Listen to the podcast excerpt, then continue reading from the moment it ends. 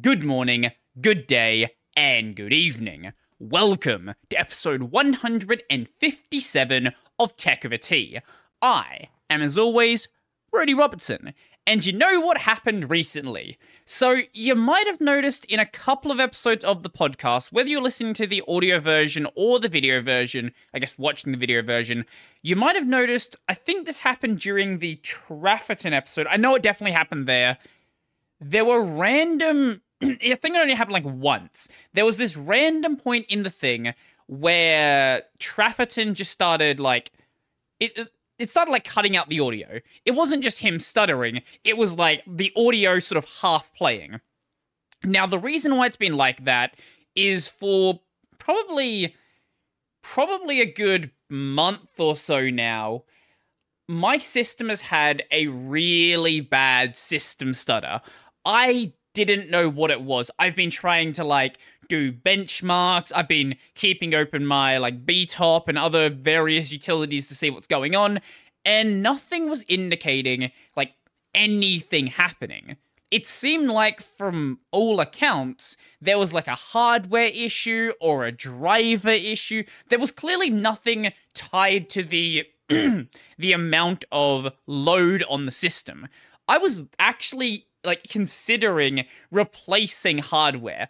I was just gonna write it out just to see what happens because you know it's very likely it is some sort of software issue. But I had expected it to be like an update to my GPU because you know it is you know graphical free. It's not like graphical artifacting, but my graphics are freezing, so I just assumed you know GPU driver issue. It's not even a CPU issue either. I put out a short about this over on the main channel just because I didn't feel like it deserved like an entire video, but I wanted to get the like information out there. Uh the issue is actually completely unrelated to either of those pieces of hardware. It's really a motherboard issue. It's an issue with a system known as FTPM, Firmware Trusted Platform Module. This is the AMD implementation of TPM. I believe the Intel version. What is it? trusted platform or something? Intel TPM is a what is it? It doesn't matter. I don't know why I'm looking it up. Intel Trust Platform Trust is that it? Doesn't matter. This is an issue with AMD CPUs. Specifically, AMD CPUs running the 6.1 kernel. Now, this actually was a known issue over on the Windows side. It's actually been like that for quite a while. I'll see if I can find some of the earlier Reddit posts. Uh, AMD FTPM stutter. Here we go. Uh. September. Yeah, here we go. Here's an article about it from March last year. Or is this Actually, no, this might be an unrelated one. Okay, take that back. That might be unrelated. Here is one from. Here is an here's AMD's article on it. So AMD literally put an article about this over on Windows. They don't have a date on this. Uh, does someone have a date? Is this this is an article? Yep, here's an article. Here is an article from June of 2022. so this was a known issue over on the Windows side. And for some reason, it in the Linux 6.1 kernel, they implemented the feature that caused the issue over on the Windows side. So the way it's described here is this is from AMD's support article. Uh, where's the uh, where's the thing? Uh, no, no, no. Here, here, here we go. So, AMD support article on the intermittent system stutter with the FTPM enabled and running on Windows 10 or 11 was attributed to select AMD Ryzen system configurations may intermittently perform extended FTPM related memory transactions in SPI flash memory located on the motherboard, which can lead to temporary pauses in system interactivity or responsiveness until the transaction is concluded. So it would try to access this memory, and due to some faulty BIOS code, it just caused the entire system to temporarily freeze. But it wasn't like a hard freeze. It was like duh, duh, duh, duh. it was like a, a stuttery freeze, and then everything just went back to normal. Um, and the reason why this hasn't been an issue over on like Ubuntu, Pop, actually Pop OS maybe, but like Ubuntu or Fedora or the distros that tend to move a little bit slower is the 6.1 kernel is right now the kernel that I'm running on Arch. Like this is the current kernel. So over on the Arch side, it's been an issue for a re- like literally since it came out. But finally, they know what the issue is, and there is a patch that is coming to the Linux. I want to say six point yeah six point two kernel is when it's supposed to happen. Uh, it's also going to be backported to the 6.1 LTS. So if you do happen to be an LTS user, you don't have to wait until the next LTS to have a system that is remotely stable. Um, also, a lot of the hardware manufacturers with affected systems have put out updated BIOSes. The place where it's a bit funky with those updated BIOSes is with laptops. Usually, you don't really see BIOS updates in the same way. But when we are talking about, you know, Asus, whatever, I have. What do I have? I actually I don't even know how to have my system. Um, just your like your standard Asus desktop board. I'll find exactly what I have. I think it's like a Prime board of some sort. I actually don't remember any of my gear. The reason why I know my gear is I wrote it down on my website and I check this whenever I need to know. Uh, Asus Prime X570p. I believe that one does have a BIOS update and various other ones do as well. It's probably best to to do the BIOS update because that's the proper fix if you need access to those TPM features. If you don't need access to them and you're lazy or you don't want to, you know, the like absolute rare possibility that you get a power outage and you brick your motherboard BIOS, your other option is just disabling TPM. Most motherboards, I know on the Asus side, will let you do it. I can't speak for I can't speak for every manufacturer. I know some of them, especially the cheaper boards, might be a bit weird about doing that. Pretty much every modern board should have TPM. Also, this is not limited to a specific uh, CPU generation. If it supports TPM 2.0 and it has that chip on it, it's possibly affected. Not every system. A lot of systems are just not affected at all. This, this is why it was so weird because people would report the issue, they'll test it on their own system, and they'd be like, "There's no issue here. I'm running TPM. It's all fine." But they weren't affected because their specific hardware configuration wasn't actually affected. It was only these certain poorly written BIOSes. So now I have a system that doesn't stutter it's great. It's lovely. That's honestly been it. I've always had like micro stutters. Like occasionally, um, occasionally when you're playing a game through Proton, especially get a game through Proton, you'll sometimes have some like uh some shader render frame drops, for example, where you're playing a game and you go into a new zone, you go into a new place where shaders need to be compiled, and for whatever reason your GPU is not able to keep up and you drop down to like, you know, 30 FPS or whatever. That's pretty normal. That happens still and probably will always happen. Proton's getting better and things are getting better. There's a Mesa change that's coming very soon that should be making that a lot better. Um, I'll see if I can find that in just a bit. But the system stutter thing was a massive issue because there were so many cuts I had to delete when I was uh, recording video because I had no control over when this issue would happen. So if it happened while I was recording something, I could go back to the cut and be like, oh, this is completely unusable. Like, absolutely unusable. It's fine with the podcast because it'd be like, you know, one or two seconds out of a two hour conversation. So it's not a big deal there. But this is good. it means that I am not going to buy new hardware just for the sake of buying new hardware. At some point, I will buy a new CPU. I'm running a 3600X right now. Uh, look, mate, look, I could go and buy a, I could buy a 7000 series CPU. I just don't need it. Like that's the thing. everything on my system right now, it's good enough. And if I don't need to touch it, I am not going to touch it. That's pretty much how it goes. Uh, so if you haven't done those fixes yet, I I highly recommend you go and do it. It's just going to save you a lot of time. If you're not using TPM, like full stop, you don't need to have it enabled in the first place. So you could just get rid of it. Get rid of it anyway. Yes.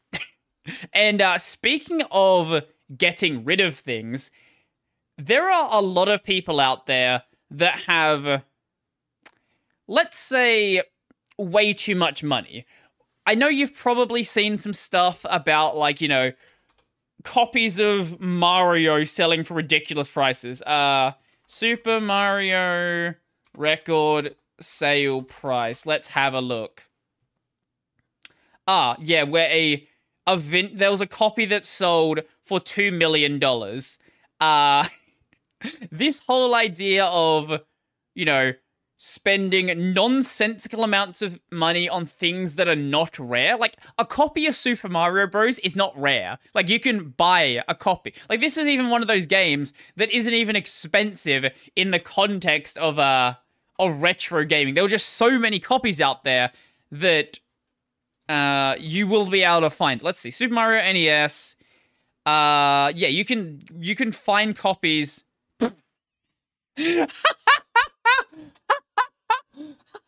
okay, right. This is this is how stupid it is, right? Uh, is there anything on the screen that you shouldn't see? No. So this is a copy for fifty dollars. This is a copy for one hundred and twenty thousand dollars. hundred and twenty thousand dollars for a fucking massively popular NES game. But the point I'm making here, right, is this idea of spending stupid amounts of money on things that are not rare isn't just limited to video games.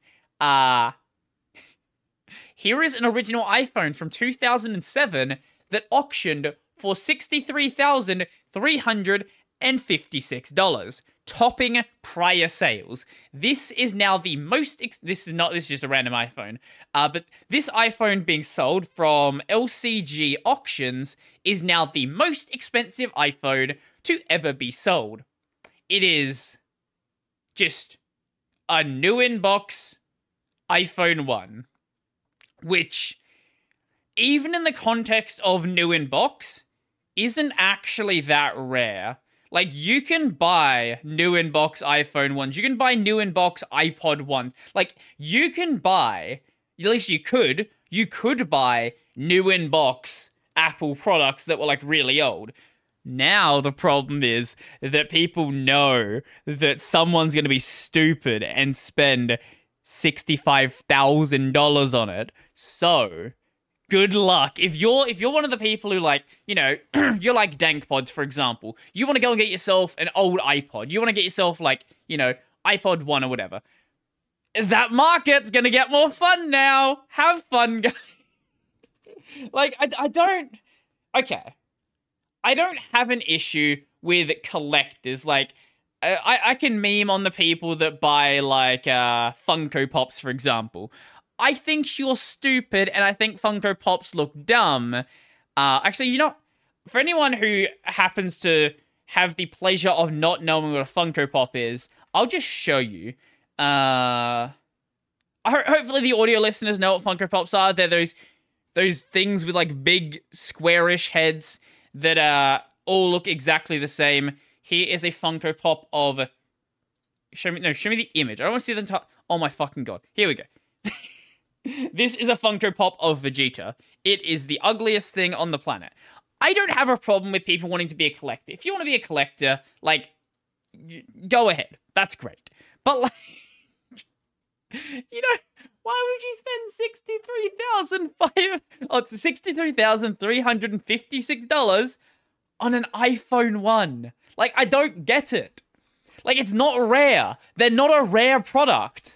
I get spending a lot of money. Like people that are car collectors, for example, that are willing to spend a lot of money to get like you know a low uh, a low vin a low a low VIN number. Yeah, to get like specific VIN number, to get anything like to get a, a car that had like 500 in production. Makes sense. I think it's still like mm, not the best of uses of your money, but like I get it when it's something legitimately rare that is, you know, exciting to own. The iPhone 1's not rare. Super Mario Bros. are not rare. Like Super Mario 1 is not rare. None of these things are rare. Why are why are they selling for so much money? I don't understand. But I guess it's kind of like the it's kind of like the NFT thing, right? Where there's always going to be someone who is stupider than you are who you want to convince to buy this product. You want to make sure that you are not the last person in the chain of dumb people that is going to spend a ludicrous amount of money on this product. Sure, you could buy a Bored Ape for $20,000. If you can then sell it to someone for 30,000 and they can sell it to, for someone to 50,000, then 100,000, eventually there's going to be an end of a line. But all of those people along the way, they got off the train. Those people aren't as dumb as that last person that spent you know, $300,000, or in this case, $63,000 on an iPhone 1. on literal e-waste that you can like you you can go onto e you can literally just buy an i you can literally just buy an iPhone 1 like they're not even difficult to buy. Like they are they, they are available for like reasonable prices. I don't understand. If I, I put an iPhone 2007, let's see if we can find something. Uh, iPhone, iPhone Gen 1, uh, iPhone 1, iPhone first, iPhone first generation. Here we go. Uh, wait, how big was the storage on this one? Maybe, maybe there's something to this. Okay, okay, maybe there's something to this. Okay. Uh. Uh. How? Okay. What was special about this iPhone? What was the storage on it? So. Uh, I can't scroll here. So let's see. Wait, this wasn't even the. This wasn't even the top storage model.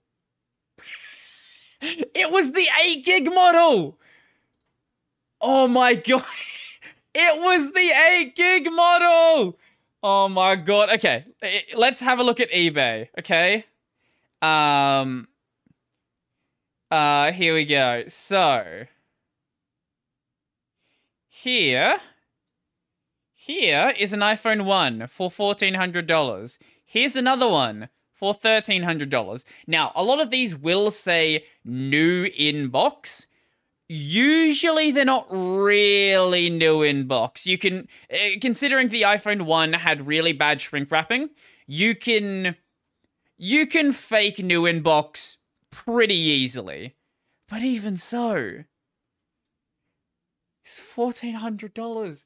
It's like 60 times less expensive. Just, look, if you have too much money, right? Just go to the nearest like homeless person and just give each of them a thousand dollars. Like that's a good use of your money. that, that's at least like a productive use of your money. There's no. Oh. There are some people out there that have too much money. They're, they just legitimately have too much money and no no ability to reason for uh, reason through what money they uh what they should do with that money. Um, and if this becomes like any other collectible, we'll see more of them go to auction and selling for even higher prices because for some reason there is prestige in paying the most for something. I think that's actually a fair point. Like that is actually a good point. also, if you noticed uh, what the what the auction actually started at, the auction started at a reasonable price, twenty five hundred if this is like legitimately new in box, uh, like sealed, abs, like le- completely legitimate, sure, okay, fair enough. Twenty five hundred, that's that's reasonable. But like, just buy another iPhone. Like who? Okay, how how does this auction go? Can we see the uh, the list of bids, or can I not do that? Like I, I want to know what goes through the bidders' heads when this is happening, right? Like the price starts at twenty five hundred, and then someone bets, uh, some bets, someone bids like thirty five hundred, then five thousand, then ten thousand. Like at what point do you see that price going up, and then you just check the price of an iPhone on eBay? Like at what point do you think that hey? maybe I shouldn't buy this new inbox iPhone 1. Maybe I should buy the other one that's not $65,000.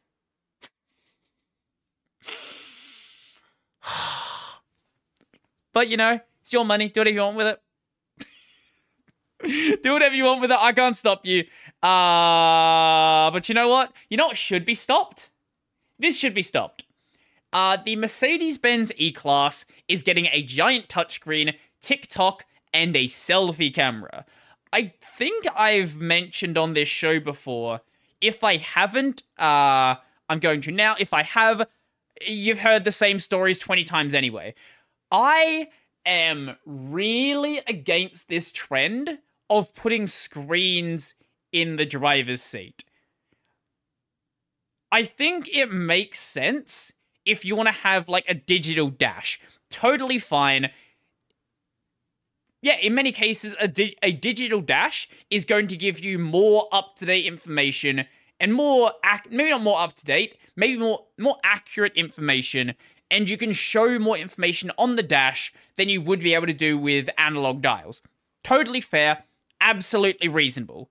The part where I have issues with all of these these you know screens in the driver's seat in the uh, in the in the front of the car is it's always being done now for the media center. Like you don't have physical dials to change the volume to change the song. In i think the tesla actually does everything through their their like media center. Like your air conditioning is through that as well. Like how did we get to the point where regulators have not put a stop to this. Like, why are you not allowed to drive with your phone, but you can have a TV in your like in the front seat of your car that's more distracting in many cases than your phone. I don't think you should drive with your phone in your hand either.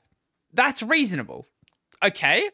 But also, why can you have this giant fucking screen right next to the steering wheel with many things that you would want to adjust while driving. Like in my old uh my old Holden Barina, uh I'll show you a picture of it. I'll show you a picture of a Holden Barina, not my Holden Barina, because I don't have a, I don't think I have a picture of it. Doesn't matter. Holden Barina 2002.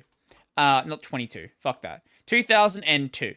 Uh this is let's find a similar looking one. Yeah, this is basically the same thing. Uh this is my original car. It is a 2001 uh, Holden Barina XC. It is a shitbox, but I love it.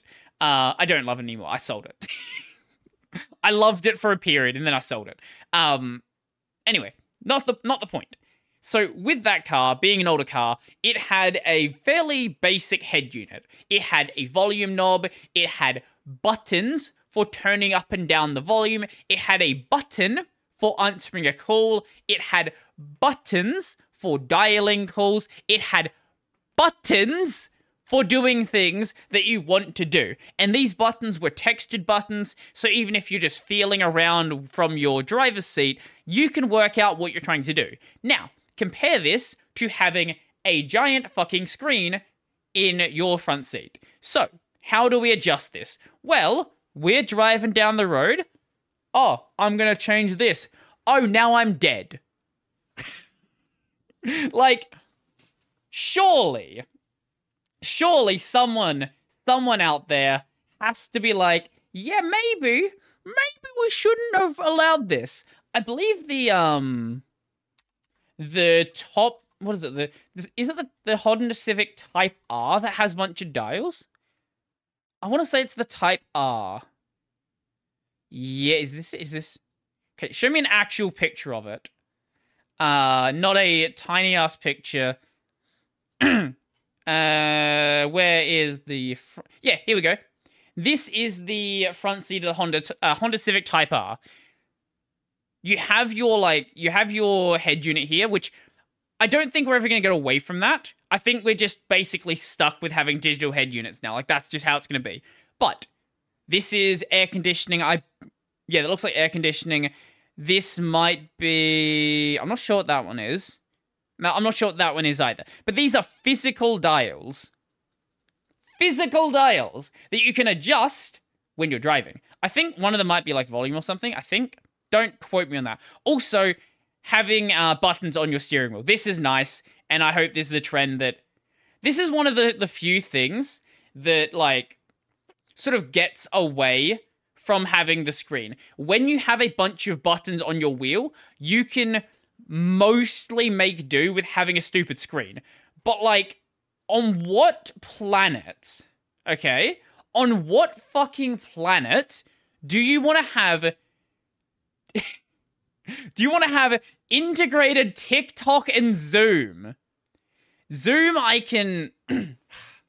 Uh, you know, I, I can't. No, no, I'm not gonna. I'm not gonna sit here and.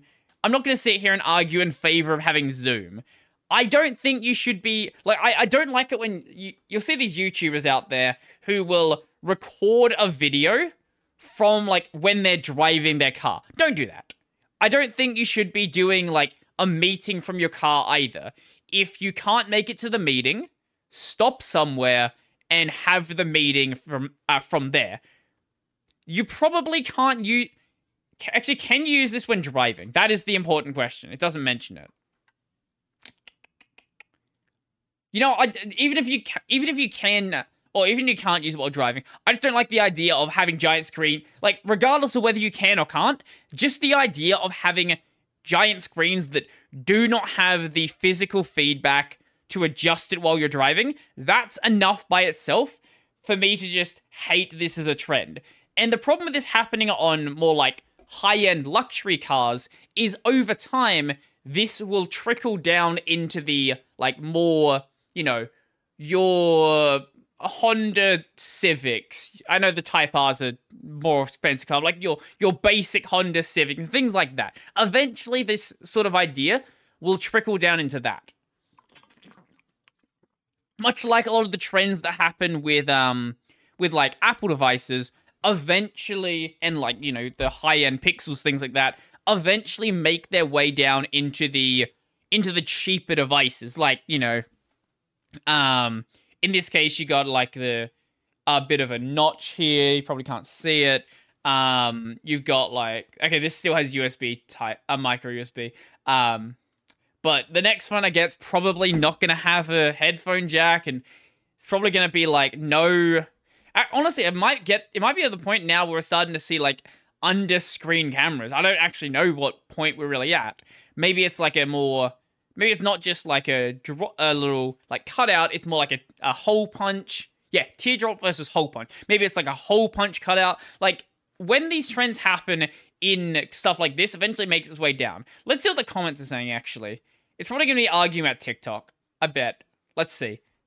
Uh, exhibit heard you like TikTok. This will not age well. Probably. Uh, this sounds like the ideal version of picking up a new NFT enhanced NFC enhanced Samsung TV. Is that actually a real thing? Uh, I really miss the old Mercedes in, uh, interiors with a timepiece in the center, nice surfaces paired with leather and good lighting. Felt like it had personality. This new development of a massive screen with no tactile feedback in the form of buttons, yes, uh, feels really lifeless. Like every other car, uh, looks the same in terms of infotainment screens. The flat tablet screen behind the steering wheel also looks incredibly tacky compared to a set of beautifully analog uh, gauges, in my opinion. Uh, such a big one for me. I've driven a new Mercedes, and the digital gauges are just ugly. Uh, how can companies who have been building cars for so long be absolutely terrible at developing the interiors uh, for them?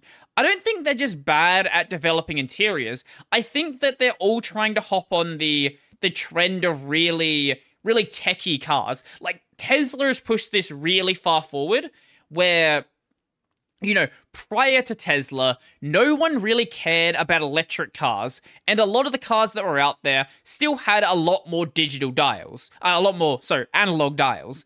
Then Tesla comes along, and say what you will about whether Tesla can actually ship cars to people, uh, they certainly made this interesting thing at the time was, you know, the, the, the idea of having everything be digital that's fairly novel when only one company's doing it. When everyone's doing it, yeah, like you you wish for things more like the the Honda Civic Type R. Maybe that's just me. Like I I think the Type R is one of the nicest cars out there.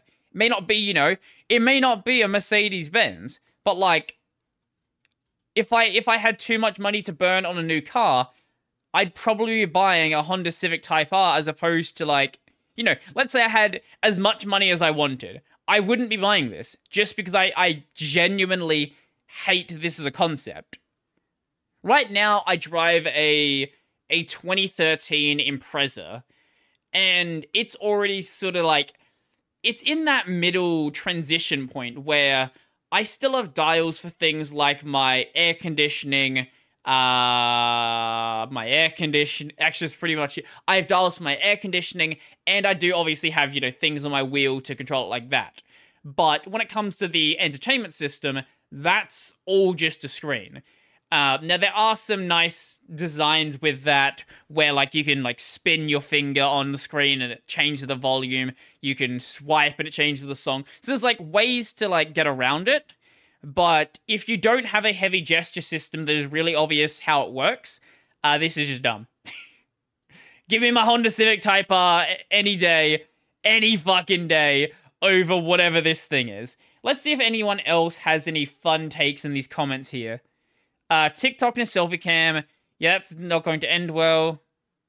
Uh, did you read the article? Sounds like those features was limited to the passenger with the screen technology that blacks the screen for the driver. A screen technology that blacks the screen for the driver.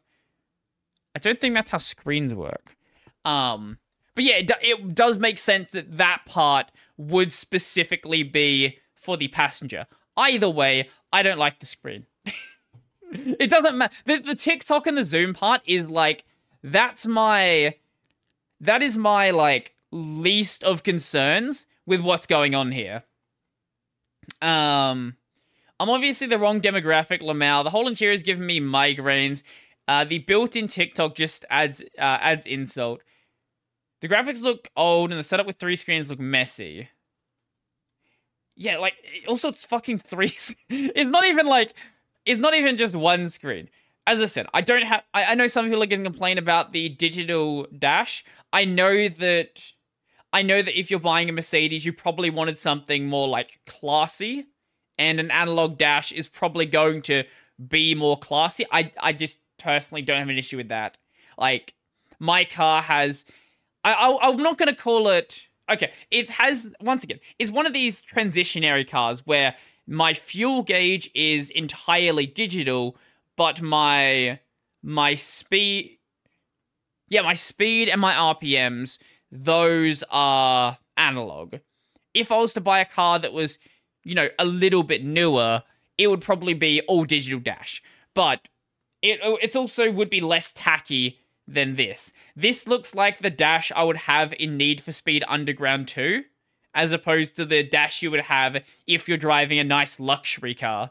Maybe that's just me. May look, maybe I'm the weird one. Maybe th- th- there's clearly a reason why. Actually, I was to say there's clearly a reason. I think a big part of the reason is probably cheaper than actually having analog stuff. Um, but let's just assume it's not cheaper. There's probably like some market research done that's saying that people do prefer having more technically advanced devices in their car. I'm just not the market for it. I, I'm not. And I, I do hope that I do hope that cars like like the Type R do stick around. Um but if they don't, hey, uh you know, buy older cars, I guess, you know, until until we get to the point where you can no longer buy petrol and you have to have an electric car. which you know, depending on where you are, might come sooner rather than later. Actually, it'd be really weird in the US when that transition starts to happen. Like, let's say that, I don't know, fucking California, because it'll be California. Let's say California decides they want to completely get rid of uh, internal combustion engines. They shut down the petrol stations. You can no longer buy petrol in, I guess, gasoline if you're an American. You can no longer buy fuel for your internal combustion engine car. I don't know how that would work in the US because, you know, you've like the states' rights things. So if someone visited from another state with their internal combustion engine car, they would not be able to buy fuel in that state. Like, there's going to be a point where this ends up happening. Either you always have ICE cars available on the road, or some states get rid of the ability to fuel them. and then you just have this weird situation where certain people literally are not able to visit certain states in their car. I'm so excited for the next, like, fuck when when when would california do it when do they want to stop selling ice cars um, I want isn't like 2030 or something.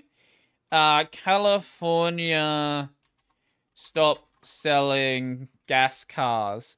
2035. 2035 they want to stop selling new gasoline cars. Let's say 20 2050. Let's say 20 20 2055, 2060. I don't know. There will be a point where they straight up try to ban them off the road and then you know some some dude comes over from I don't fucking Texas, drives all the way from Texas in his uh in his diesel pickup truck, and he's just like, well, I can't feel anything here. I can't be here. I think until the thing that'll definitely keep petrol around as long as possible is uh I guess it's diesel that no take back what I said um because trucks run on diesel uh, that completely ruins my point. Um, I don't. Yeah, there, actually might come a point where you just can't feel you can't feel a gasoline car in uh in some of these states, which will be fun. And I'm I'm I'm so excited for the news stories that'll be available then when we're at you know uh Tech Over Tea episode 400 in in uh no wait it'd be like wait no 400 would be in like five years from now episode like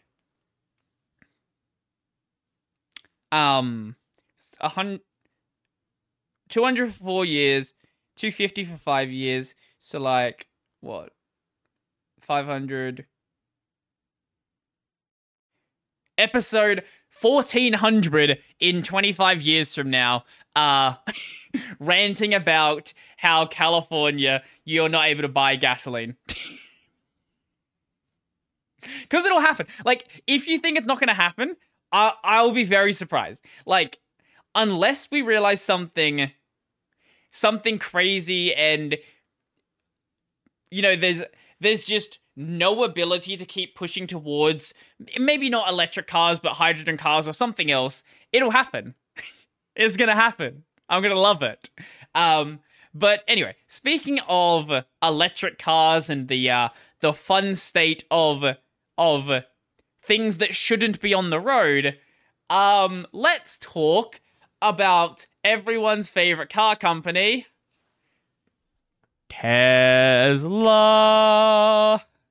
Here, uh, Tesla to recall 362,758 cars because the full self driving beta is dangerous. Uh, the, Nas- the NHTSA, the National Highway Highway Traffic Safety Administration believes uh, FSD beta is dangerous. Um, the FSD beta system may allow the vehicle to act unsafe around intersections, such as traveling straight through an intersection while in a turn only lane, entering a stop sign controlled intersection without, com- without coming to a complete stop, or proceeding into an intersection during a steady yellow traffic signal without due caution. Additionally, NHTSA says that the system may respond insufficiently to changes in posted speed limits or not adequately account for the driver's adjustment of the vehicle speed to exceed posted speed limits. According to the timeline published by the nation's auto safety regulator, NHTSA told Tesla on January 25th that it had concerns about the FSD beta's driving behavior and asked Tesla to issue a recall. After a couple of weeks of discussions, Tesla apparently did not concur with the agency, but decided to issue a recall anyway, perhaps reading the uh, perhaps reading the writing on the wall. Okay. Now, FSD is one of those weird things. Like, I want, I, I genuinely want there to be a world where full self driving is possible. And I've said it before, I'm kind of like super super red pill no maybe not red super super what what's the what's the, the the pill about being excited for the future? The opposite of the doomer pill. I don't remember. Um it's not a zoomer pill either. Uh whatever. I i am very i have very little concerns over what AI is capable of. I know that now that we're getting into like AI art and things like that, people are trying to find every single thing they can nitpick on, saying that, you know, so AI is not ready, AI is never going to be ready. And right now, it definitely isn't. But I don't think that if you give enough time and give enough data to the model, there's anything special about the way that we approach uh, approach problem solving that cannot be done with a neural network. I do think at a point we will have full self driving that is as good or better than a human driver. The issue is right now we are beta testing software that can kill you. We are beta testing full self driving on highways, driving at 100 kilometers an hour and the system is is in a beta. Like this is another one of those things where i don't understand who was like hey so guys you know how tesla is doing that full self-driving beta thing? Do we have an issue with that happening on public roads well, you know, it is what it is, boys. It is what it is. like, I don't know how we are in this situation where straight up beta software is allowed to be tested on public roads. Like, I, I know a lot of the other companies don't they have issues getting um getting the rights to test things on public roads? I believe that Mercedes was it Mercedes that was having issues? Um uh, public road test car self driving. I believe there were some other companies that couldn't do stuff. Uh,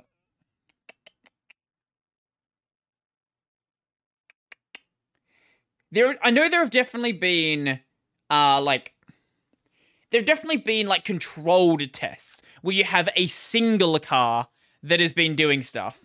Um, but in the case of Tesla, it's a public beta. Like anyone, anyone who has a Tesla that has a uh, car that's applicable to the program can just can just use can just use this. That has shown been shown in many many cases to um be a little bit dumb. I'll see if I can find a video of it actually. Um, there was this video I saw the other day. Is this the one? I think I shared it on Twitter.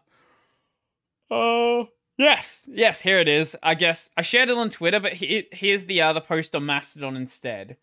Uh, can I? Yeah, there we go. That works. Um, so this right here is a freight train. And if you look at the the little uh, uh, on-screen display here, I'm gonna mute the audio because I'm pretty sure that's copyrighted. Uh it does it doesn't think it's a train. The car is trying to also you can see here, the car is actually trying to like path in between them. Luckily there is a fucking red light here. Luckily, there is a goddamn red light because this car is trying to work out ways that it can go between the trucks. But it's not trucks, it's a fucking freight train. this car doesn't even know. It look okay. Technically, on a sheer technical basis, I guess a freight train is a sequence of trucks. But like, it's not actually a sequence of trucks. You can't go between the trucks. Uh, and there's there's countless other demos like that where it's just like.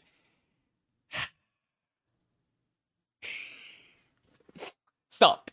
And there's been demos where uh, it's seen like red buildings and thought the building was a stop sign, but then other times sees a stop sign, doesn't realize the stop sign is a stop sign. Can we not like test this? Can we not test this on public road? Like test this on public cars on public roads? I get that the data, like this is one of the this is the like weird this is the weird um dichotomy here. You need more data to make these FSD systems safe but you can't test them safely without them already being safe. So you need to have a system that is safe, but it only gets safe by not being safe. This is what's happening. Honestly, I'd be much more in favor of the FSD thing happening a lot slower, but not happening on public uh or like with public cars, not public cars, with uh, with just general cars. Um, anyway, if you happen to have a uh, Model S between 2016 and 2023, uh, Model X between 2016 and 2023, Model 3 between 2017 and 2023, and a Model Y between 2020 and 2023. Basically, if you have a Tesla, basically, if you have a Tesla from the past five years, uh, yeah, you're probably in place uh, for a recall. Um, this is not the first recall, and this is also not the first recall related to uh, FSD. The last one was for 11,000 cars. Uh, due to the version's propensity to brake inappropriately, leading to multiple complaints.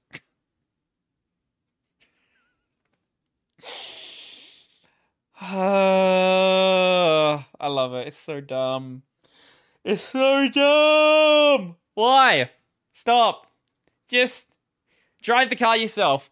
And then, let alone the fact that people, that there are people out there who don't realize that it's a beta. They think that when they're getting FSD, it's like, you know, they think it's like 2050. They think that we actually have FSD that is like actually full FSD.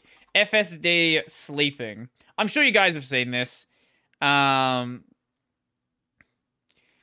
here is FSD sleep compilation. Surely someone's done a compilation. Oh. Uh, is this? Yeah, this is a video from Mental Outlaw. Sure, this works.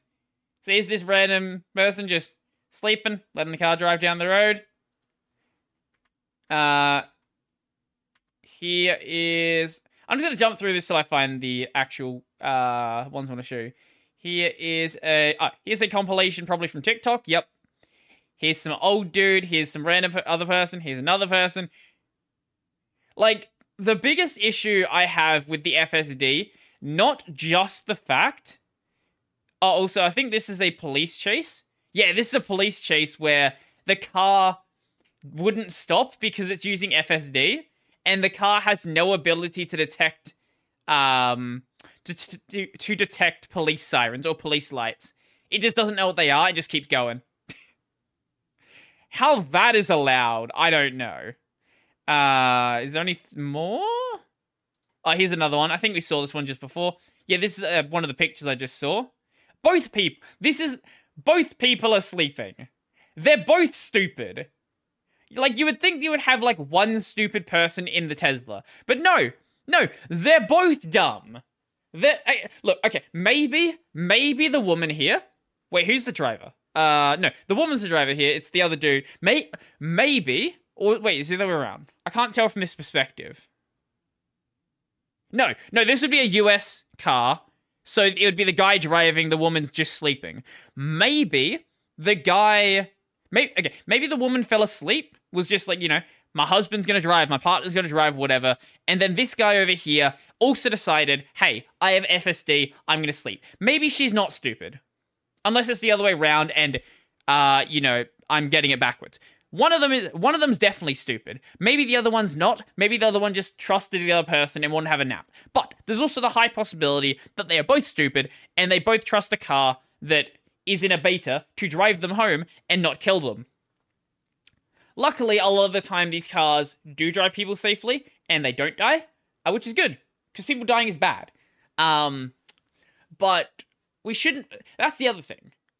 This should not be allowed to be called FSD, full self driving, until it is actually full self driving, until it is ready, it is not a beta, because stupid people don't know what the word beta means. They see beta and they're like, oh, full self driving? I can sleep at the wheel. That's all they see. And then you have this. Then you have dumb people that do this. And then if they don't kill themselves, probably kill someone else. Don't call it full, don't call it full self driving until it's actually like proper full self driving. Now Tesla, to their credit, have put in a lot of controls to make sure that dumb people can't be this dumb. Uh but there are ways to get around it. There there are literally products you can buy that will like sit on the wheel in a way that make it seem like a hand. So, from my understanding, if you need to have two hands on the wheel while it's doing this driving, um, but there are products you can buy to place on the wheel that will trick the wheel into thinking that it's being held. And you can just buy these on Amazon, on eBay. You just buy them. Because people are dumb. Takeaway here. Don't sleep in the driver's seat when the car is driving. It is not full self driving, it is a beta.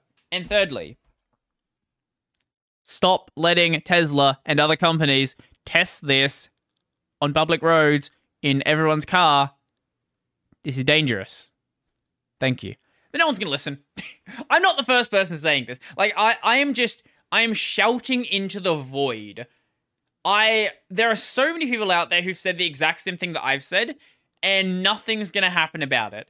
I don't think anything's to happen until like there's a really like really big accident that happens. Like you would have to have, you know, a car crash into a petrol station for example, or like a car going through the gates to the White House. Like it would have to be something like that for any regulator to step up and do something because there have been autopilot crashes. Like it's not like that hasn't happened. Um since 2016, there have been 41 crashes and at least 19 deaths. So, you know, you just gotta just gotta kill more people. just gotta kill more people. That's all that has to happen. And eventually, if enough people die, then regulators will have to do something. Or they probably won't. but it is what it is. I like the tech. I like the, like don't get me wrong, I like the tech. I like Tesla. But man, man, can we not? Can we just can we just not?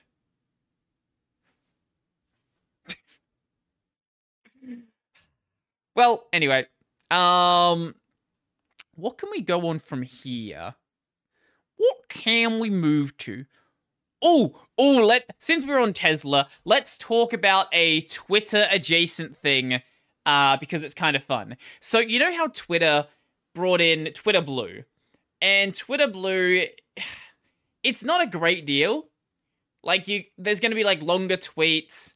Uh I'll get into the SMS two factor thing in just a bit. Uh yeah, I guess there's other features maybe. Oh, I guess when they bring in monetization, if you upload to the platform, uh, you can make money from it. I guess. Whether anybody's gonna you know, watch ads on Twitter and watch videos on Twitter. I I don't think that's the case, but sure, maybe maybe you'll be able to monetize it as well. Um, but the the big thing about Twitter Blue and the reason why people buy it is for Twitter verification. What Twitter verification actually is now is verifying that you have a PayPal account and verifying that you can give them money. And uh, other social media platforms are considering trying this out as well. Is your Facebook account worth a 12 uh, worth $12 a month? Meta rolls out subscription uh, subscription program. It's currently being rolled out in Australia and New Zealand.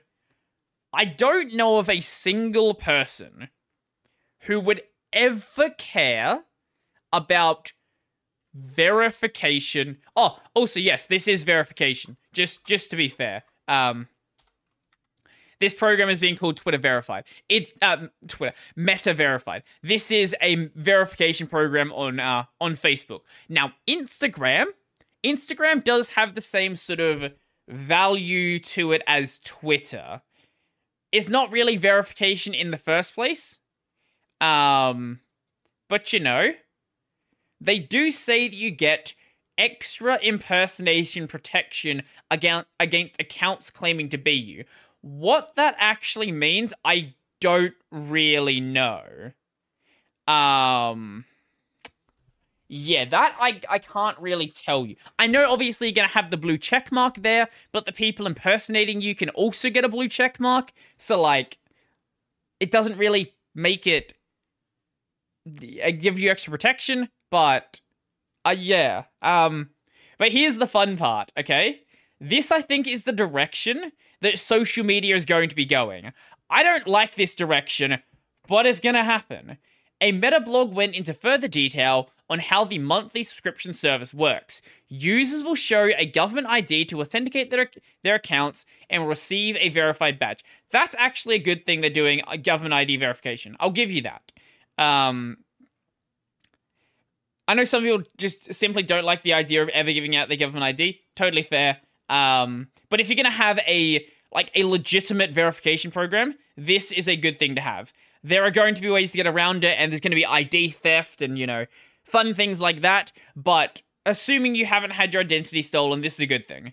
Uh, Meta will then begin proactively monitoring to block imposter accounts while also providing additional account support. Look, if they actually do this well, fine, reasonable. Um, but here's the fun part. Similar to Twitter Blue, the Meta verified service offers users increased visibility and reach. Now, what that actually translates to for the the people who can read through marketing speak is if you don't pay us money, you are going to be held back in the algorithm. You don't get a bonus reach, you get less reach if you don't pay us.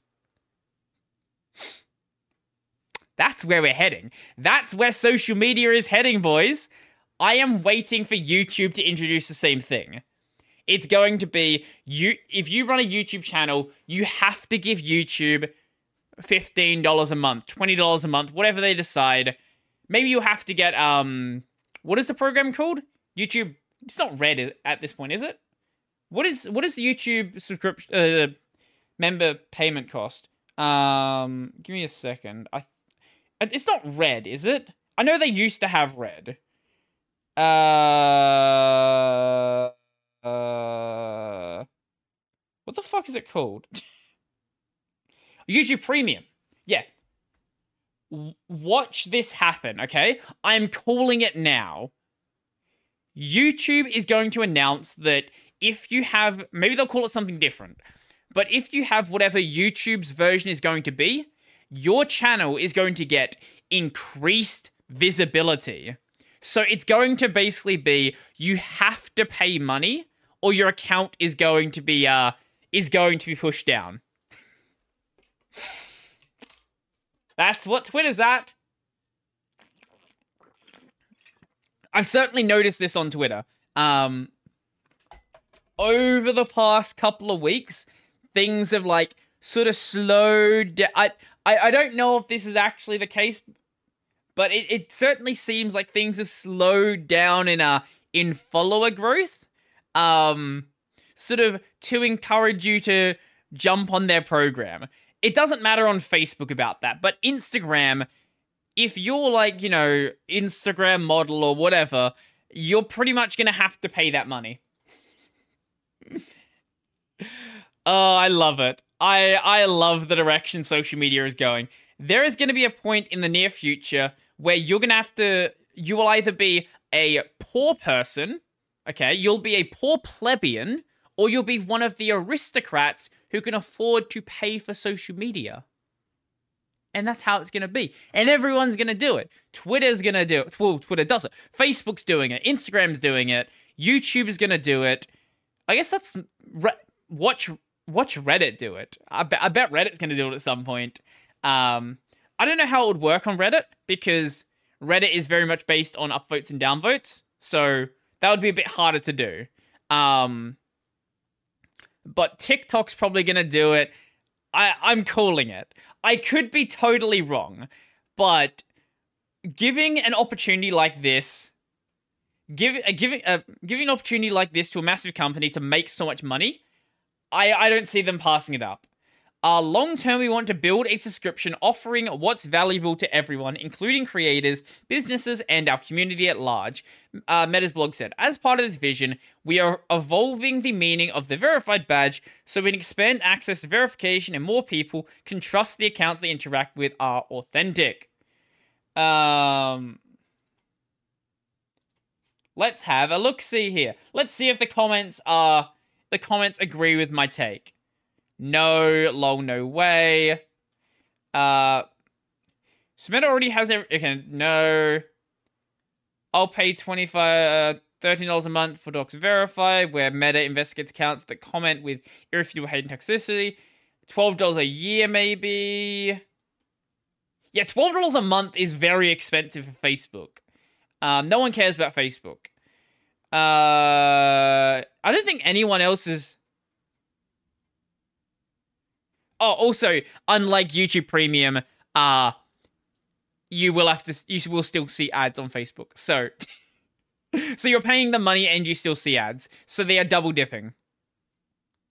Uh yeah, no one else is pointing out that you're going to be suppressed if you don't pay money. Oh, fun times. Fun fun times. Do you want to pay $70 a month for all of your social media accounts?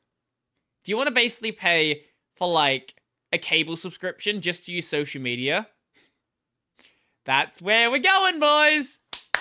It's gonna happen. I'm calling it now. but um on the over on the Twitter side, the thing they did with Twitter Blue actually isn't a bad thing where they got rid of SMS verification unless you pay them money. Now, this initially, where is the? I know they put a tweet out about this. I know there is this blog post, but I know they also put a tweet out. Um, we continue to be committed to keeping people safe, secure on Twitter, and a primary security tool we offer to keep your account safe is 2FA.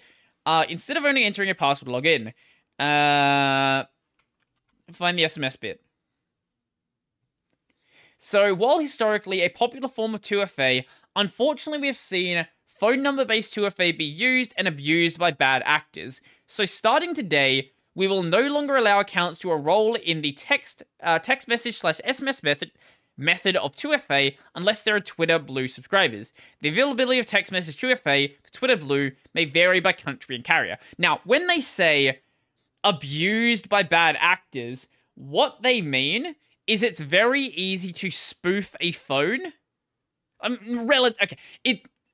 I, I don't don't want to make it seem like you can just like magically spoof a phone, but like relative to relative to other means of 2FA, spoofing a phone is really easy. So if you pay Twitter money, you can use the inferior 2FA system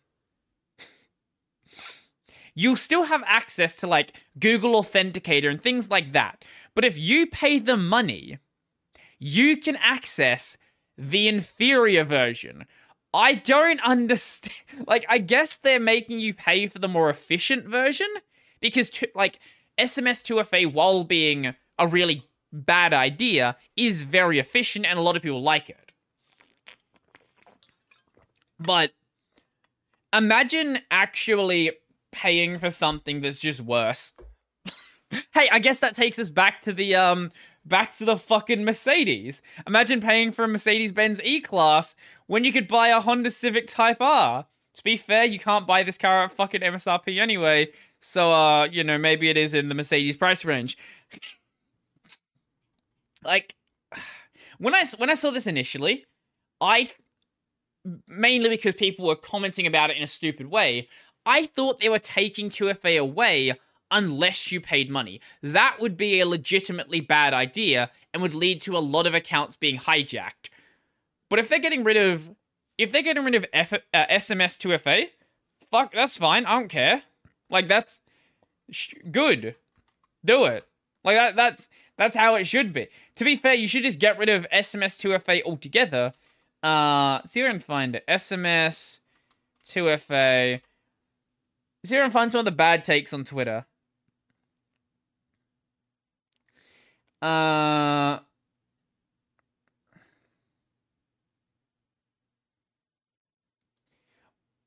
Wait.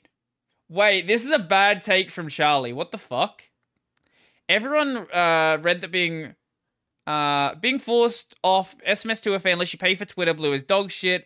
The cope of SMS, uh, the cope of SMS isn't as secure as authentication app, so Elon is actually saving us is trash. If it's so insecure, why pay a wallet for Twitter Blue subs instead of phase out entirely? It is insecure. Like that. That is a that is a true and real fact. But I think the only reason they're not phasing it out entirely is because people like it. It's insecure, but it's it's insecure, but it is convenient. That's the only benefit SMS2FA has. I can't find any of these uh any of these bad takes where there were people who legitimately thought that 2FA was going away. And they were getting like really angry about it. But Twitter being Twitter, uh yeah, Twitter being Twitter, they they change their mind very quickly and when when Twitter changes their mind, it's really hard to go back and find the earlier things that you were seeing. but you know, it is what it is. just use just use like Google Authenticator, Microsoft Authenticator, other various authenticators out there. Pick one. They all do a relatively good job.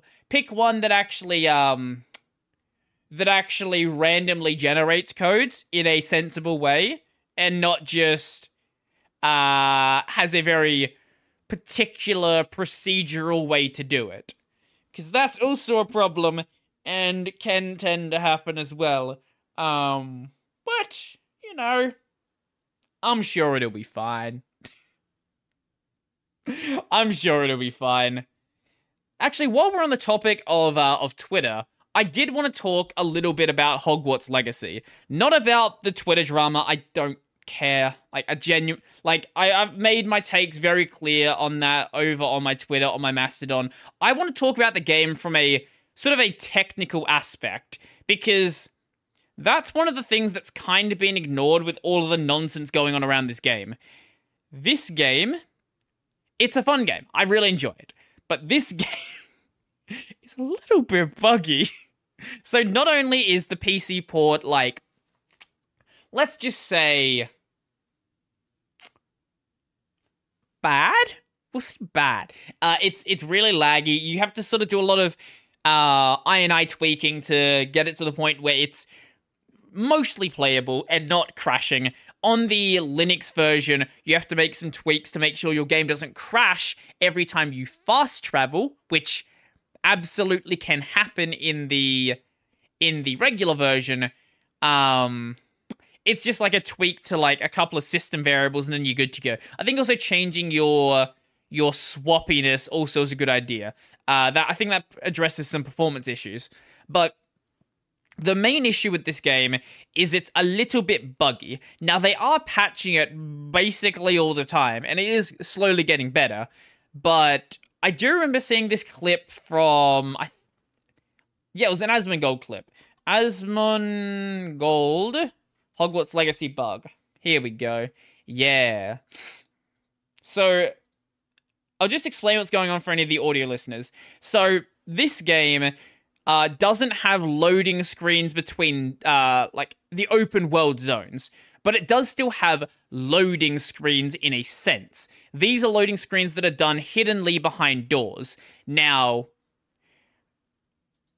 this door that is being seen right now, this door here is supposed to be a loading door, but the door and the door for some reason decided not to appear. And when the door didn't appear, that means the loading zone didn't appear. And when the loading zone doesn't appear, that means the map doesn't appear. And uh you can just fall out of the map, which is what happened to Asmon. Now, luckily at this point, he did have his broom, so he could just fly back up to the map and uh if you go back up and then just fast travel to another zone, if you go to like Hogsmeade or something and then come back, the game is going to force a reload of the map. But this is just one of the issues this game has. Uh, some people in the, the chat here are saying this is a uh, this, uh, this is going to be a speedrun strat. if you can force this, absolutely it will be. I'm sure there are ways you can abuse this to make uh to make speedrunning the game like very very easy. Uh but I actually ran into my own bug earlier today. Also, that's not the first time that bug's happened. Um, I just got Hogwarts Legacy bugs. I know there was someone who got trapped in the ground. Uh, you got trapped in the ground because the loading zone door appeared on top of them. Uh, is this one? Okay, that's a money glitch. Fails in random moments. Is this a bug here? Is the okay? No, this is just someone who's being stupid. Okay. No. Okay. Um. Yeah, you can sometimes uh, fly into the loading zone door too quickly. So if you fly around the map too quickly, sometimes the map doesn't load properly, and when it loads, you might be on top of where it's supposed to load. Uh, I did have a separate issue today where the textures around me just didn't load at their proper resolution and were like running they were like hyper hyper compressed version. It was like i was running the game at like 360p uh everything was just a blur. Eventually the textures did load in though and it was fine. The issue that i had though the, the fun one is i was in the uh, dueling club um, the the dueling club with uh with Lucan. Um, and it turns out I don't know if this is consistent, but I did manage to make it happen. If you use a potion basically just as you're getting hit. So you don't finish the potion drink animation, you still have the potion in your hand as you get hit. And if you die from that hit, you will keep holding the potion not only through your death animation, you'll still be holding it when you get back out into the uh, into the combat. It's not doing anything. You can still cast spells because you drink potions with your left hand and use magic with your right hand. So you're just running around with this potion. But when you're in the dueling arena, um, it's also supposed to reset the amount of potions you use between each of the rounds. But in this case, it didn't. But it did, okay? So it when I say it didn't, it's I, I initially started with 11 potions. When I went into that new round, it said I had 10 because I was holding one in my hand. then I used a potion because I actually needed to heal. That potion went away and everything was back to normal. And then my potion count went back up to 11. So it recovered the potions I had, just not when it was supposed to. I'm not sure why the second part happened. My assumption with the um with the potion hold animation is I don't think it uncues events until the event is over. So there's sort of two main ways you can handle an event system where you pop things off the event queue, the event stack, whatever you're using, when the event happens. The other option is you peek at the event, you perform the event, and then pop it off and discard it. I think that the game is looking at the event and then discarding it once it's done. This can lead to weird situations where you're still holding something that you shouldn't be holding. I might be mistaken. I absolutely might be mistaken, and it's just a coincidence. But if I can make this consistent, I think I'm I think I'm right then. And what that means for other aspects of the game, that I don't know. There could very well be some like potential speed running implication uh, speed running implications of uh of being out of work like this. Maybe not. Maybe maybe it's just a fun thing. Uh but if there are speed running implications, I'm sure someone is going to uh to work them out. Also, one of the things I really don't like about the game is the cats. Not because I don't like cats, because the cats look really bad. Uh, Hogwarts Legacy cats. Everyone's talking about petting the cats. No one's talking about how ugly the cats are. Uh, see if we can find a good shot. Yeah, I think this is a good one. Here we go. Look at this cat. Like all the player model, like the character models, the world models, everything looked great. But these cats look like they're out of, out of a game from like 2007. I don't know what's wrong with their face. I don't know what's wrong with their texture. I don't know what's wrong with their legs. Everything about this cat looks really bad. Now, for reference, let's look at a good game cat Stray. Stray is top tier cat. Now, the game obviously the cats obviously don't matter. The the cats don't need to be top tier stray cats. But like I I don't know why these cats look so bad in Hogwarts Legacy. I genuinely don't understand. they are just bad. Like flat out bad. And they made they made so much worse by everything else in the game looking so good. Speaking of bad, um if you play this game with ray tracing, all of the mirrors work. Uh ray ray tracing. Uh can I find a good example of the mirrors? Mirrors. Mirror, mirror on the wall. Show me my face and some I'm trying to think of it how to how to rhyme this. Uh, show me my face and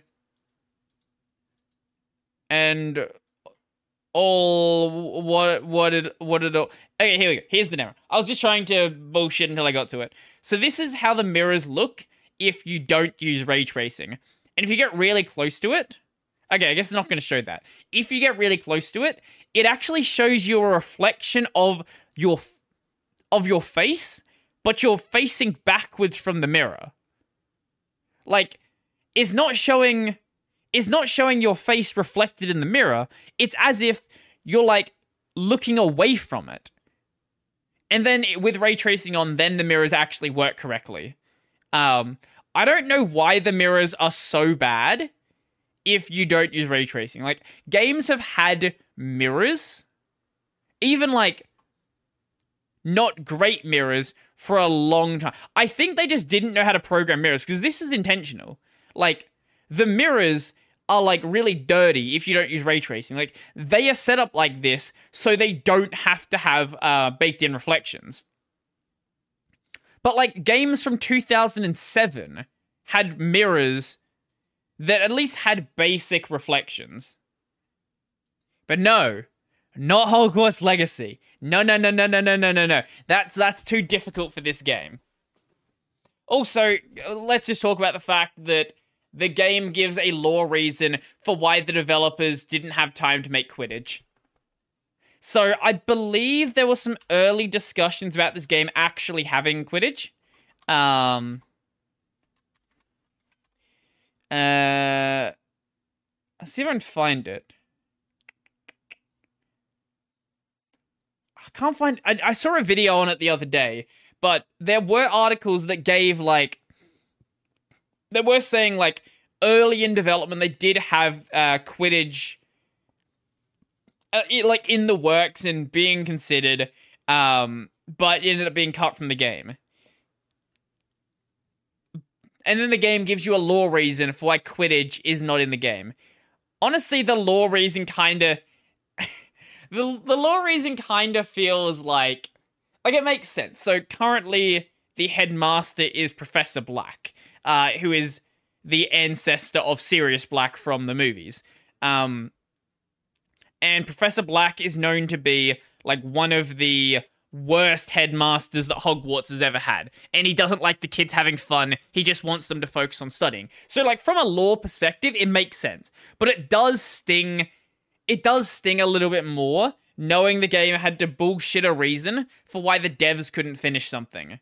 Because the Quidditch arena, the Quidditch, I guess it's arena, the Quidditch arena is fully modeled. And you'll see like players sort of walking about. Sometimes I think sometimes they're even like not practicing Quidditch, but practicing some of like the uh like throws and things like that. But no Quidditch. To be fair, I don't know how well a Quidditch minigame would go. I don't know I, has has there ever been a Harry Potter game with a good Quidditch minigame? Um, I I don't know that. Uh, I presume PS1 Harry Potter, if it had Quidditch, uh, probably not good. but now people are talking about the fact there, or the the possibility of there being like a a Quidditch DLC. That I could very much see. If they release that, that would get a lot of attention even if it's not like that great, I think it would get a lot of attention, especially if it wasn't a Quidditch solo mini game. If they introduced multiplayer. Now here's the thing. Um the game is entirely single player. However, it doesn't have to be. So there was a developer the developers who made the uh the Skyrim multiplayer mod. Uh where is it? This this? Yes. This one? Yes. So there is a Skyrim multiplayer mod, but they then made the same mod for this game. And this game is an Unreal game, so it was fucking easy to do because it's Unreal Engine and Unreal everyone knows how it works. Um, I can find the demo of it working because it's not perfect by any stretch of the imagination. Like it, it needs a lot of work. But the fact, I think they got it done in like four days after release. so like, it functions, and like that's that's more than you can like. That's more than you would ever think would happen from something happening that quickly. Uh, here is the demo itself. Yeah, so you have all, I think five players. Is that five players running around? One, two, yeah, five players running around. Uh, eh, four plus the host. It's not great. It's not perfect. I don't think you can do questing or anything like that. And the game gets a little bit graphically funky. Oh, maybe it's more. No, shit, it's more. Wait, one, two, three, four, five, six, seven people, I guess. Uh, also, they have God mode, so they can fly around. Um, so that's also great. This is cool. I love the fact that something like this is being made. And I hope it comes to a point where you can sort of play through the entire game like that. That would be awesome. And I really hope that I really hope that the uh, developers of the game sort of take inspiration from this mod to do their own multiplayer in Quidditch. Because if modders can do it in four days, surely, surely a company can do it. Actually, I just want to check that it is. I'm pretty sure it is Unreal. I just want to make sure because someone will correct me if it's not. Um, Yeah, it's Unreal 5. Uh, Unreal 4? Wait, Unreal 4 Unreal 5? I'm seeing two different results. Uh, Unreal. Okay, no, it's Unreal Engine 4. Okay, fair enough. Yes, yes, yes. Yeah, okay, it is Unreal Engine 4. It is well like people well well established on like how to use Unreal Engine 4. So it makes sense. Wait, wait, wait. so I, I joked about um I joked about the other day, maybe like a week ago, that this game is probably gonna get oh like it's probably going to get at least nominated for Game of the Year, even though it is very buggy. Um, it is very very buggy. I think it is going to get nominated for Game of the Year just because of how much like how much of a mess all of the stuff around the game has been. Um, but it did actually get nominated uh in last year for most anticipated game. That was won by Legend of Zelda Tears of the Kingdom, which is the uh new Breath of the Wild. But it got an it, it was nominated alongside FF16, Starfield, and uh, Legend of Zelda, which is a fucking lineup. I don't think anybody's excited for Starfield. Surely some if it's going to be nominated, surely someone is uh is excited for Starfield, but obviously Legend of Zelda was going to win that. Like there was there was no world where anything else was anything else was going to win that. I'm just looking back to the previous years. Both 2021 and 2022, uh, Elden Ring Elden Ring won the award. it it got nominated twice and won it twice. And the only reason that Legend of Zelda won over or like won the following year is because Elden Ring released. Elden Ring could no longer be the most anticipated game, so it had to instead go up against uh, God of War Ragnarok, which it won anyway. man, I, I'm I'm so happy for the uh, the From Software devs for finally being able to put out a game that got genuine mainstream attention. Because as much as I love Dark Souls, and I love Dark Souls 3, and I tolerate Dark Souls 2, and I kind of enjoyed Bloodborne. Those games sort of have a reputation for being super difficult games, whereas Elden Ring Elden Ring, yes, it is it is Dark Souls 4, but it got a lot of mainstream attention and a lot more people were playing it than would have been playing another Souls game. And that's awesome. Like I, I I'm very happy for that. And that also means that we get a Armored Core game, which I've never I, I kind of want to go back and play Armored Core to be honest. Like Maybe go back and play the the one on the 360 or something like that. I'm pretty sure 360s are reasonable enough to emulate at this point. Um, just to go and see what Armored Core was like before they before they released the new Armored Core game. Oh, also speaking of Armored Core, I'm happy for the uh, the they're not even like Souls like channels, they're just from software channels. The channels that pretty much only ever do anything related to From Software stuff. Now they're going to have something that is not just, you know, Dark Souls 1 to 3, Elden Ring, also known as Dark Souls 4, Demon Souls, also known as Dark Souls 0, Bloodborne, also known as Victorian Dark Souls, Sekiro, also known as Weeb Dark Souls. I need to play Sekiro as well. That's another thing I need to play. That I'm probably going to stream that at some point. Some point in the near, distant, possible future. At one point, I don't know. I have so many games that I want to stream. This is the problem with having people recommending things to you. You're like, hey, I want to play this game. Ah, oh, that's a good game how about you play these 10 other games?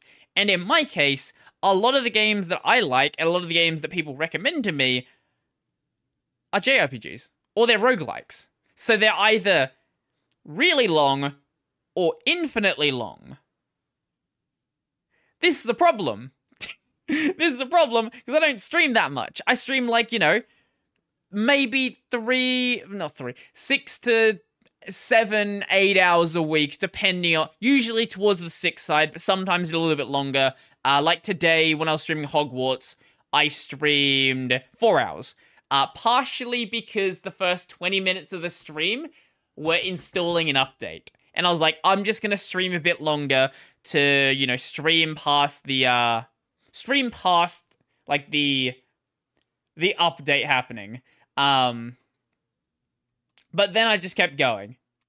Uh partially actually no, I think it was a bit longer actually than Yeah, it was a bit longer than 4 hours cuz I I got to a match. This was the match where that Hogwarts bug happened with the potion.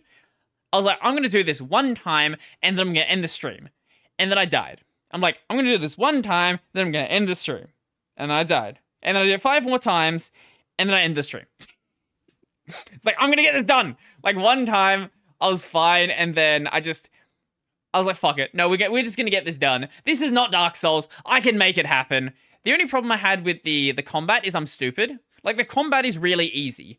So whenever you get a like whenever someone's to attack you and the attack is to hit you, whether it's a melee attack or a ranged attack with magic, there is a marker that tells you you're going to get hit. The one exception is with uh like AoE attacks. Um like there's a there was a knight that would jump and then smash the ground. But like an MMO, there was a marker on the ground. So you just don't stand in the marker and you don't die.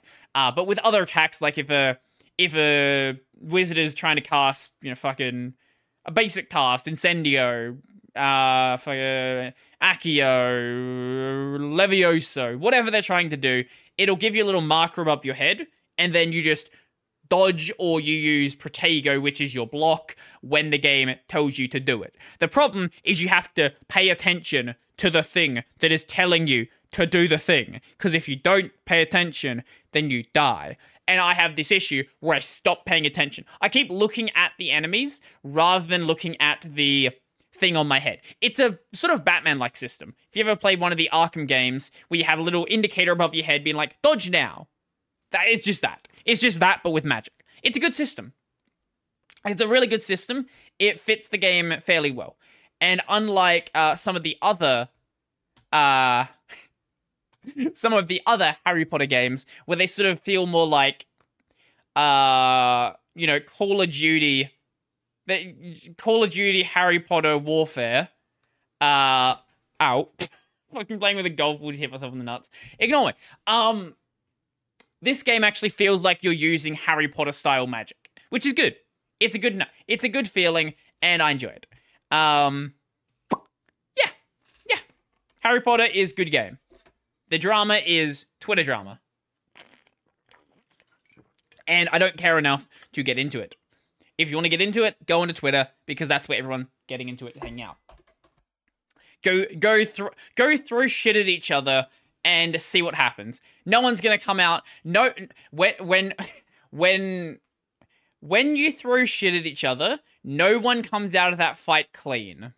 That's pretty much how it goes. Doesn't matter if you're the one who started throwing shit, you threw shit in response. Everyone is going to be covered in shit. And that's Twitter. And that's Twitter drama. Yeah, pretty much. Um, let's go from that into something a bit more a bit more positive let's talk about a neat feature being introduced to Steam. Steam now allows transferring games between PCs and Steam Deck 2. Uh, Steam Deck 2, the word 2, not the number 2. Um, yeah. Uh, in the latest client beta available for desktop Steam and Steam Deck, Valve put in a new feature to help you transfer in games. If you enable in your Steam Deck download settings, you can transfer games and update files from one PC to another. Or from PC to Steam Deck. So rather than, you know, you're at a LAN party, uh, you have I don't know, someone else that lives in your house to play a game, rather than them also having to download the game. And in the case of a LAN party, you know, let's say you, uh, I don't know, Dead Space. You want to play, you want to, actually, no, I guess that's online co op. I guess you could do online local co op. That's an option. Just pick a pick a co op game. You want to go back and play Master Chief Collection, play co op. Uh, or or like LAN party, whatever. Doesn't matter. You want to do some sort of LAN party.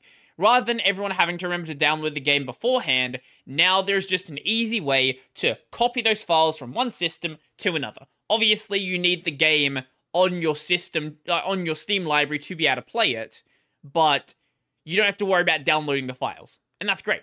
I think that's just ultimately a good thing. Because you could always do this before. Like, you could copy the files in, like, a thumb drive and just move them to someone else's system. You could if you know what you're doing, use rsync and then do it over your network. These were all options, but this is just. I think the way it works is you just grab, you just like select someone on your friends list and then just share them the game. And it's just done all all magically for you, no thinking about it. It's put in the correct location that Steam expects games to be put in. It's just ultimately a good feature that is is just great to be there. And considering that it's set up for the Steam Deck, I don't know if it would work fine. I guess it would just go off of based where you it would just go off of where you have the game set up for your Steam library. So I don't think there would be a difference for Linux desktop either. Let's see if I can find a mention of it. Ah, it does say yeah, it does say Linux here. Okay. Yeah. So even on desktop Linux, it would work just fine it's not like a major change, and it's not something you would use every single day. In fact, you'd probably use it like once, twice, three times a year, maybe, unless you're like super big on doing co-op stuff and your friends are super big on not downloading games, which is a possibility. Uh, or like I say, co-op meant LAN party stuff, but oh, even so, like this is just a nice thing to have there and Valve is like Valve's a weird company, right? Like they're a company that very clear like they're a company. They're trying to make money. Like that's what companies do. But they go out of their way to add things whether it's to Steam or the Steam Deck or Linux that aren't going to directly make them money. They might improve the user experience in some fashion, but in a lot of cases, it's not like, you know, fixing a crucial bug, making FSR easily available, like giving you frame rate limiters. Like that's stuff that's legitimately like you can just say this is useful for users. This is just like someone is going to use this. Maybe there'll be like 10, 20, 100 people that really care about this feature. But that's usually not how you choose to implement a design decision. You want something to be, you know, thousands of people, tens of thousands of people when you're at the scale, hundreds of thousands if you're at the scale of something like Steam. But not Valve. And then there's the things with just like general desktop Linux. Like there is a, a feature being worked on that I talked about on the main channel. I think the video, I think the video should be out now. Um, I've got it queued up as it stands right now. So it should be released by the time you guys are seeing this. Um, what the fuck? Oh, that's the wrong screen. Uh, my bad. What are you even seeing? Oh, this one. Okay. Uh, here we go. This is what I wanted to show you. Uh, introduce API for clients to hand off between compositors. So this is a feature being worked on by David Edmondson. David Edmondson is doing this work as a contractor for Valve. So you would think this has some like clear link to Linux gaming, to making maybe even to making KDE better because they do use KDE on the Steam Deck. No, it's going to improve KDE, but it's going to improve GNOME, it's going to improve Sway, it's going to improve Wayfire, it's going to improve fucking Cosmic. So the idea with compositor handoffs is let's say your your Wayland compositor crashes. So right now if your Wayland compositor crashes, every window that you have open is also going to disappear. This is just the way that Wayland works. It doesn't have any way to reconnect the windows, and the compositor, when the compositor comes down, everything just falls down as well. Makes sense. Um, the idea with compositor handoffs is if the compositor crashes, those windows don't necessarily disappear. If you reopen the compositor or another compatible, I think it's I, I, I want to say it's or another compatible compositor, but let's just say it's the same one. Let's say you're using GNOME, GNOME crashes, and you had, I don't know, gedit open, and like Firefox, and a bunch of other programs that you were using. So the idea here is you could reopen the compositor and all of your windows would be returned with no data loss whatsoever. And the, the, the fun thing about this is this isn't something that would have to be implemented on the individual application front. This would need to be implemented at the compositor level, at the Wayland API level, and the GUI toolkit level. I guess also X Wayland, um, not like you know, not gedit, not Kdenlive, not VS Codium. It would need to be working for the toolkits and the libraries and things like that, and then it would just work. And this guy actually does have some demos of this working on this one. This is the GTK merge request, or yeah, merge request, and this should have a GTK demo.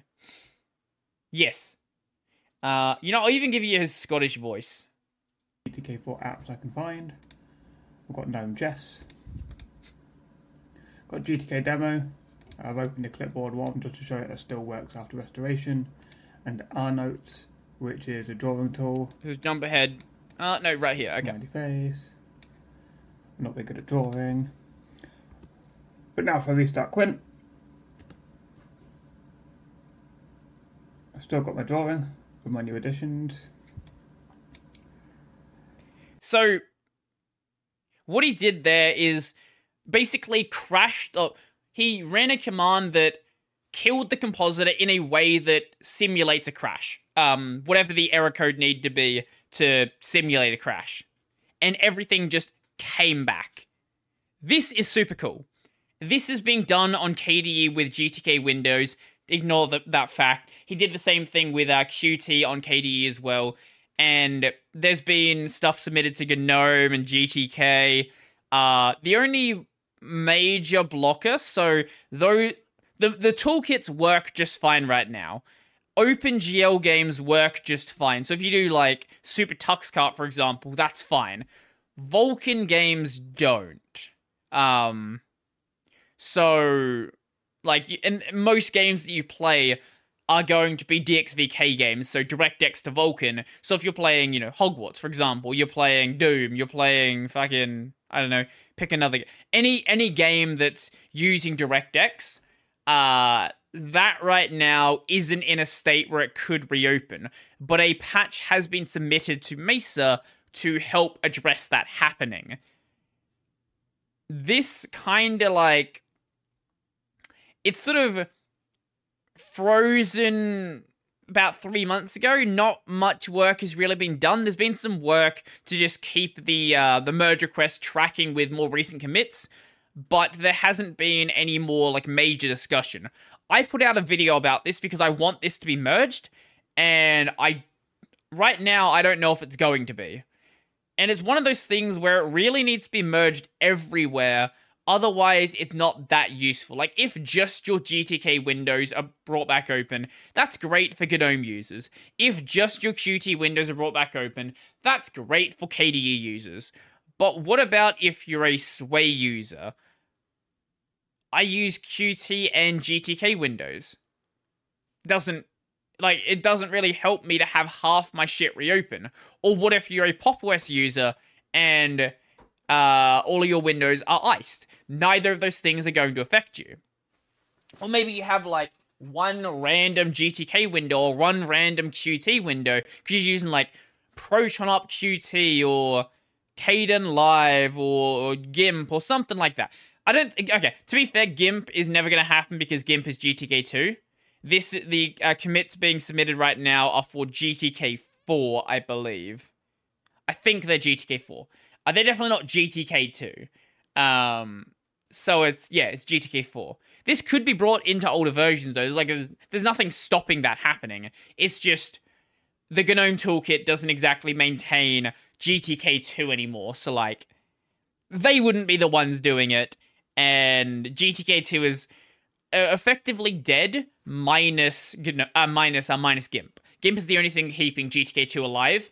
So yeah, this is cool and I I really do appreciate the work that Valve does. Generally, just getting the Linux desktop better. I think like I know I know some people don't want to be like super trusting of Valve. They are still like major corporation things like that.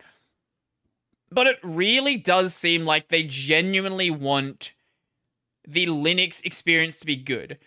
It is for like their own reasons. Like they want the Linux experience to be good because they want to have a contingency plan against Windows. They want to be in a position where if Windows like starts really going badly, they can be like, we have the Steam Deck, we have, uh, we have Linux, we have this, we have that. We don't give a shit. Because the main reason why they really started to care about Linux, if I remember correctly, uh, was back when Microsoft first introduced the the Windows Store.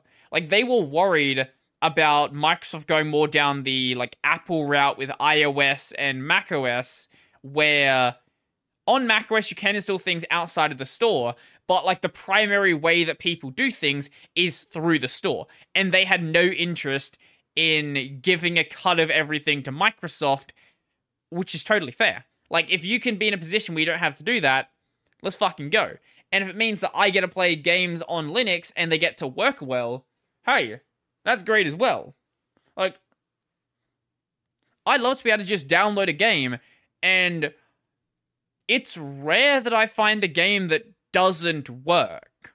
There are so few exceptions now that are genuinely borked. Some games are like a bit funky, maybe they need some like tweaking and they're like bronze and have some, you know, crashing issues and performance issues, but the game works. Like, that's the important thing.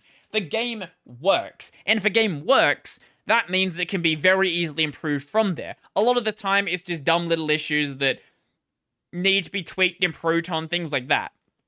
And over time, you just get games that it's not just that game that improves. Like, if Proton improves and does something that, like, if one game does something, a lot of the time, there's other games that have done the same thing as well. So if one game helps Proton improve, it generally just improves Proton for everything else out there.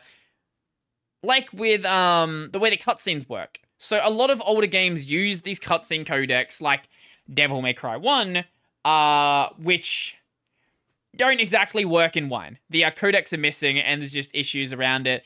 Uh, that's one of the games where you can't play cutscenes still. But other games using other codecs, they have been messed around with, and you can just play them just fine. No issue at all. Now, with more modern games, they use more open codecs where there's not an issue, and this issue just doesn't matter. But for the games where it is an issue, it's it's likely like game devs usually don't try to like completely reinvent the wheel. If like there is some standard that's being done on other games, they're especially if it's like from the same studio, they're likely going to be trying out a uh, a similar thing themselves. Yeah. mm. Water. Water, the sustenance of life. Um, yes. But speaking of video games, I guess the last thing we can mention. Actually, no. You know what? Now we'll talk about this one. Uh, the last thing we can mention is I have more roguelikes to play. This is a roguelike called Ravenswatch who is from the developers of Curse the Dead Gods, and it looks really cool. Uh, I I enjoyed Curse the Dead Gods. It felt it felt like a first, uh, like an early indie game. It felt like there was a lot of things that still need to be addressed with that game. The way the progression system felt was pretty basic. Uh, until you got to like this giant wall that couldn't really be easily over like couldn't be overcome in a way that felt fair. It felt like the difficulty just really increased. I don't know about this game. Maybe maybe it is still going to be insanely hard like that. But this is more of like a it's a ARPG roguelite, which is not something you see super often. Uh, the the reason I say ARPG is when we get to the the little attack thing down here. So you got all these abilities down here. Like it's it's sort of set up more like an ARPG as opposed to like. Also, the other thing, Curse of the Dead God, you sort of only had like one or two attacks really. Um, this seems like you have a lot more, a lot more leeway in what you can do. I am probably going to end up playing this just because I, I do enjoy playing my roguelites, even though, look, even though every roguelite, there, there are a lot of roguelites that are basically the same game. Like, to be completely fair. The other thing I had an issue with with Curse of the Dead Gods is the way the curse system worked. In many cases, it felt a little bit too punishing where it would basically punish you f- for like progressing through the game and you could ruin a run sort of for no fault of your own. Also there is co-op which is neat. So that that also would make it fun. Uh, it comes out three days for my birthday. That's cool. Um look it's not like I, I, as i've said it's not like i need more games to play but games are always going to be released and i'm going to play it. And you can play as uh, Red Riding Hood, who can turn into a wolf, because I'm sure that's how the story went. You know, guys, when uh, when when Red Riding Hood went to go see her grandma and then turned into a wolf and ate her, that's definitely how it went. Absolutely, no, no questions about it whatsoever.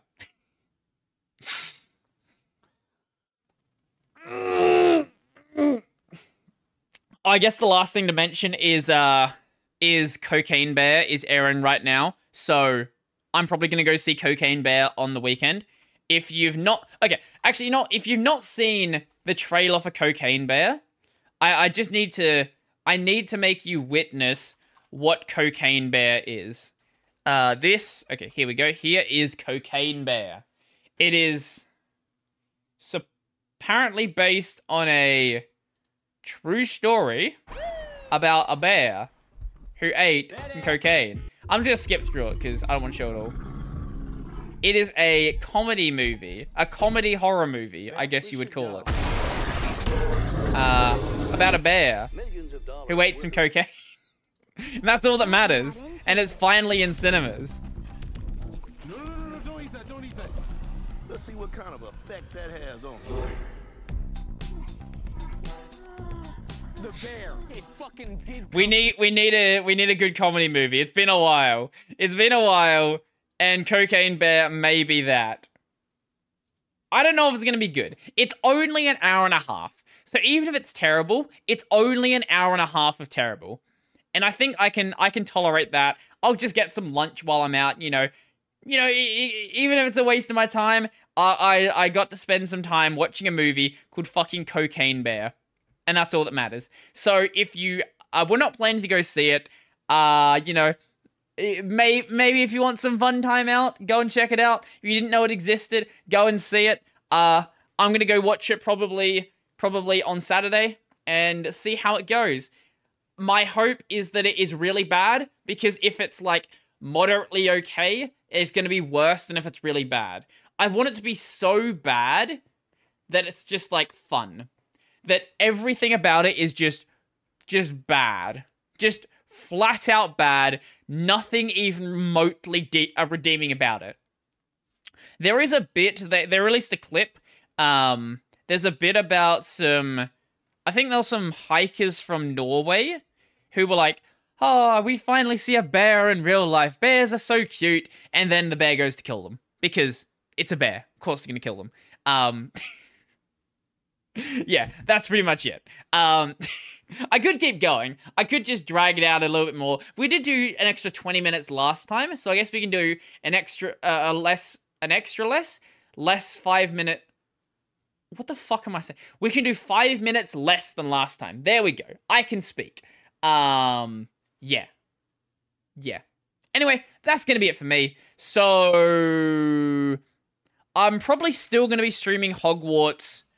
Uh, by the time that you see this, my God of War 1 streams are probably over, which means I'm not sure what I'm playing. I was talking about doing Persona 5 Royal, but I don't know. Like, there are other games I want to play, and Persona 5 Royal's fucking 100 hours. Maybe I go do Yakuza. Maybe I go play, like, more Kingdom Hearts. I don't know. I, do, I don't know whether I want to have whether I want to whether I want to jump into Persona 5 Royal just yet. Honestly, I, I might decide to just not stream it. I don't know. I, I really want to play Persona 5 Royal, but I don't know. I, I, I'll work it out. Either way, playing Hogwarts Legacy, so come watch me probably find more bugs and break the game because I'm very good at breaking games. Uh, I've probably played one hour of actual content, but I've spent seven hours doing it because I spent a lot of time collecting shit that I don't need. I am 10 levels over the level the game needs me to be at. So, yeah. yeah. Anyway, uh, that is over on Brodie on Games. If you're listening to the audio version of this, uh, the video version is available on the YouTube at Tech Over Tea. If you're watching the video version, the audio version is available wherever you can find audio podcasts uh, Spotify, Apple Podcasts, Google Pod, other places. There's an RSS feed. You'll probably find it on the YouTube. Uh, and if you want to go watch my main channel where I do more structured content, a lot of the same topics sometimes, but in a way where I actually research stuff and don't swear all the time. Uh, that is over on Brodie Robertson. So that is gonna be it for me. Uh, I don't think I have anything else to say. So, go fix your bug and don't have stuttering. I'm out.